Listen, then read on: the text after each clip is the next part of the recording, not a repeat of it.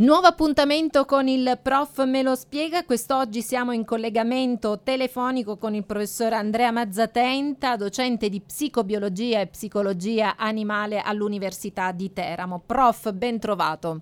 Buongiorno, di nuovo ben trovati. Prof, si è svolto il 4 di febbraio un convegno organizzato dall'Università degli Studi di Teramo e dal WWF Abruzzo dal titolo Il cinghiale e il territorio dalla ricerca scientifica alla gestione. Un tema molto sentito nella nostra regione dove eh, leggiamo piuttosto di, di frequente insomma, le lamentele degli agricoltori piuttosto che di incidenti legati magari ad animali vaganti nelle strade strade dell'entroterra. Ma qual è la reale situazione della nostra regione, al di là delle percezioni che possiamo avere? Sì, guarda, devo innanzitutto ringraziare eh, il professor Morena, eh, Filomena Ricci del WWF e sicuramente la facoltà di medicina veterinaria del professor Carluccio che ha come sempre ospitato eh, eventi che insomma, danno importanza al, al territorio che, che, occupiamo, quindi c'è la famosa terza missione universitaria che la facoltà a pieno eh, sposa. Grazie a questo convegno abbiamo capito tante cose. Eh, tra gli intervenuti c'erano uh, diversi stakeholders, dai parchi alle riserve, eh, poi sono intervenuti anche i carabinieri forestali, è intervenuta l'ISPRA, è intervenuta la regione, eh, quindi abbiamo avuto una visione abbastanza ampia, un confronto interessante. E tra queste cose è importante scoprire che i tecnici nazionali dell'ISPRA dicono che la regione Abruzzo ha una situazione ottimale per quanto riguarda il cinghiale. Eh, quindi dati alla mano presentati appunto da, dall'ISPRA. Viceversa la percezione dei cittadini e quanto ci riferiva l'assessore era di tutt'altro tenore, quindi spesso i dati sono eh, contrastanti con la percezione del, del cittadino. Mm, I motivi possono essere diversi, anche forme, le forme di comunicazione. Quindi eh, è importante insomma, confrontarsi avere ecco, anche questa visione più ampia possibile in modo tale che si riescano a capire, dati alla mano, eh, quali sono i, i, punti di vista e eventualmente le, le strategie da mettere in campo.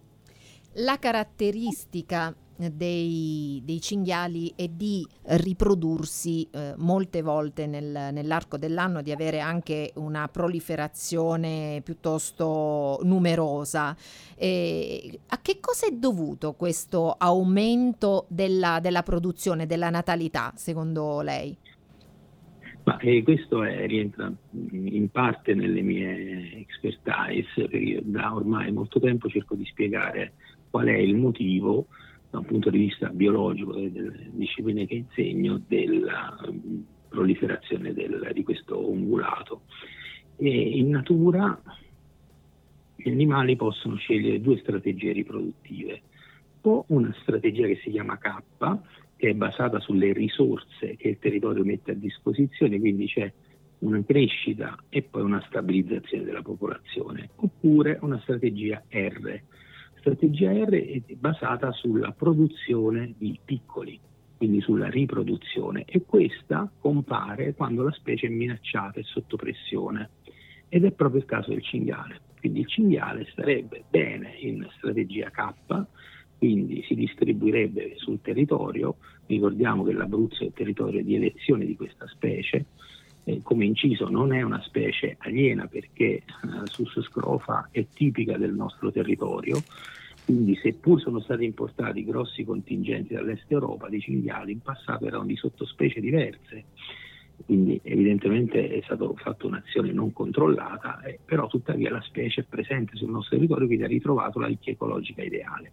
Questo ha permesso di insediarsi e poi con le attività di controllo che noi stiamo facendo di fatto abbiamo spostato, creando, come il titolo della mia relazione dal mio punto di vista, un danno ambientale sia alla specie che all'ambiente in toto, eh, richiamando anche le modifiche della Costituzione che sono importantissime appena fatte. Il caso cinghiale è emblematico secondo me. Quindi eh, tutta la gestione che abbiamo fatto sul cinghiale, che è basata esclusivamente sugli abbattimenti, ma non voglio criminalizzare la caccia, eh? non c'entra la caccia, perché poi abbiamo la selezione, il controllo, le catture con le gabbie, ma alla fin fine, stringendo per la specie, è sempre pressione basata sugli abbattimenti e questo innesca questo meccanismo di reazione che porta gli animali a spostare la strategia riproduttiva e, quindi c'è la sovrapproduzione di animali. Eh, un altro fenomeno tipico del cinghiale è la sincronizzazione dell'estro. La, la società del cinghiale è una società matriarcale basata sulle famiglie.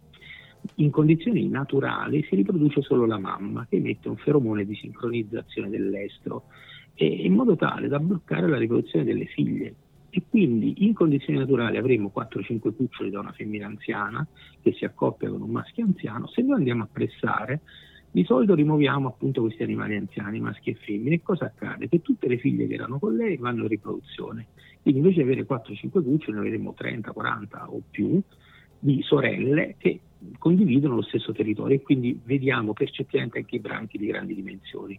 Rimuovendo i maschi di grandi dimensioni diamo via libera a tutti i maschi, giovani maschi che hanno alta carica spermatica. Quindi questi pochi concetti che ho appena detto spiegano semplicemente il motivo per cui aumentano i cinghiali. Le soluzioni quali sono? Eh, sono diverse.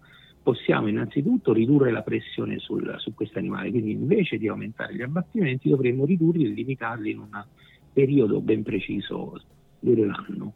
E oltre a questo eliminare alcuni tipi di, di caccia o ridurli o ridimensionarli, tipo eh, le braccate, che sono tra i fenomeni che portano alla disgregazione dei branchi e poi ci, si, si, devono fare tanti altri interventi come le free shot zonaria, cioè zone dove non si può sparare in modo tale che i cinghiali vanno a distribuirsi su questi territori e evitino di andare a finire nei bordi delle strade, vicino o all'interno delle città o nei parchi naturali, riducendo il conflitto antropico.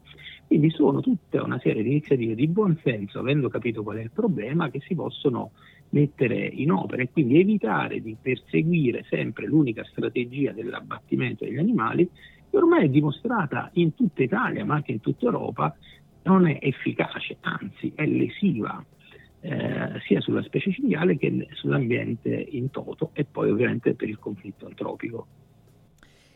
Lei in pratica ci ricorda che la natura di solito si eh, cerca un equilibrio da sola, se noi interveniamo questo equilibrio viene a mancare.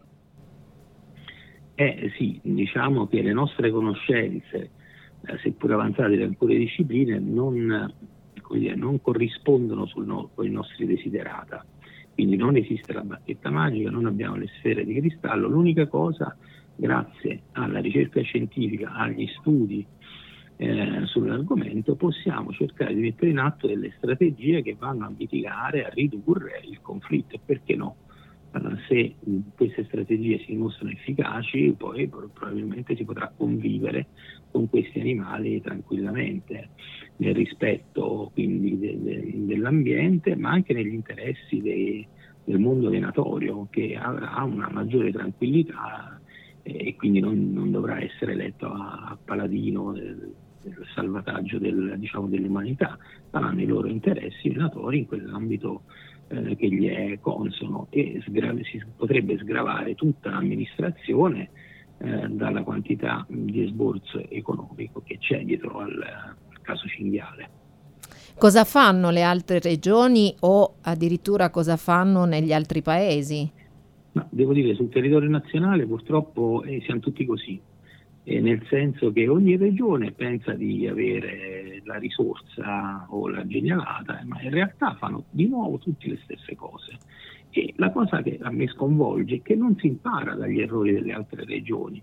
La prima regione che in Italia ha lavorato uh, sul cinghiale con uh, la modalità degli abbattimenti è stata la Toscana. La Toscana ha insegnato molto ha fatto un record dopo dieci anni, ha dimostrato che gli abbattimenti sono totalmente inefficaci nel eh, ridurre il conflitto antropico. Quindi basterebbe guardare quello che è stato fatto in altre regioni e non continuare a commettere gli stessi errori.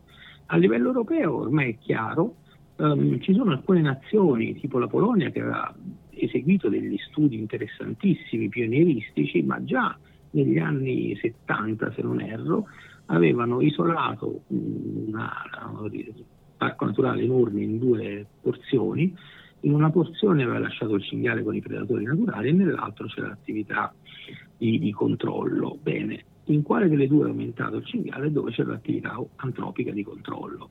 E quindi più banale di così, eh, abbiamo gli esperimenti, abbiamo eh, la, la, la, biologia che ci spiega il motivo, bisognerebbe avere il coraggio di intraprendere diciamo, un'altra strada e, probabilmente mh, si, si, vede, se, si potrà vedere se i risultati daranno ragione diciamo, a quello che eh, cerco di spiegare o meno. Bene, prof, io la ringrazio per averci fatto un quadro di quello che appunto ricordiamo è emerso all'interno dell'incontro che si è svolto venerdì scorso, 4 febbraio, nel convegno che era organizzato dall'Università di Teramo insieme al WWF Abruzzo, dal titolo Il cinghiale e il territorio, dalla ricerca scientifica alla gestione. Grazie ancora per averci aiutato a comprendere meglio il problema, grazie a tutte le persone che ci hanno seguito e buon proseguimento di giornata. Grazie.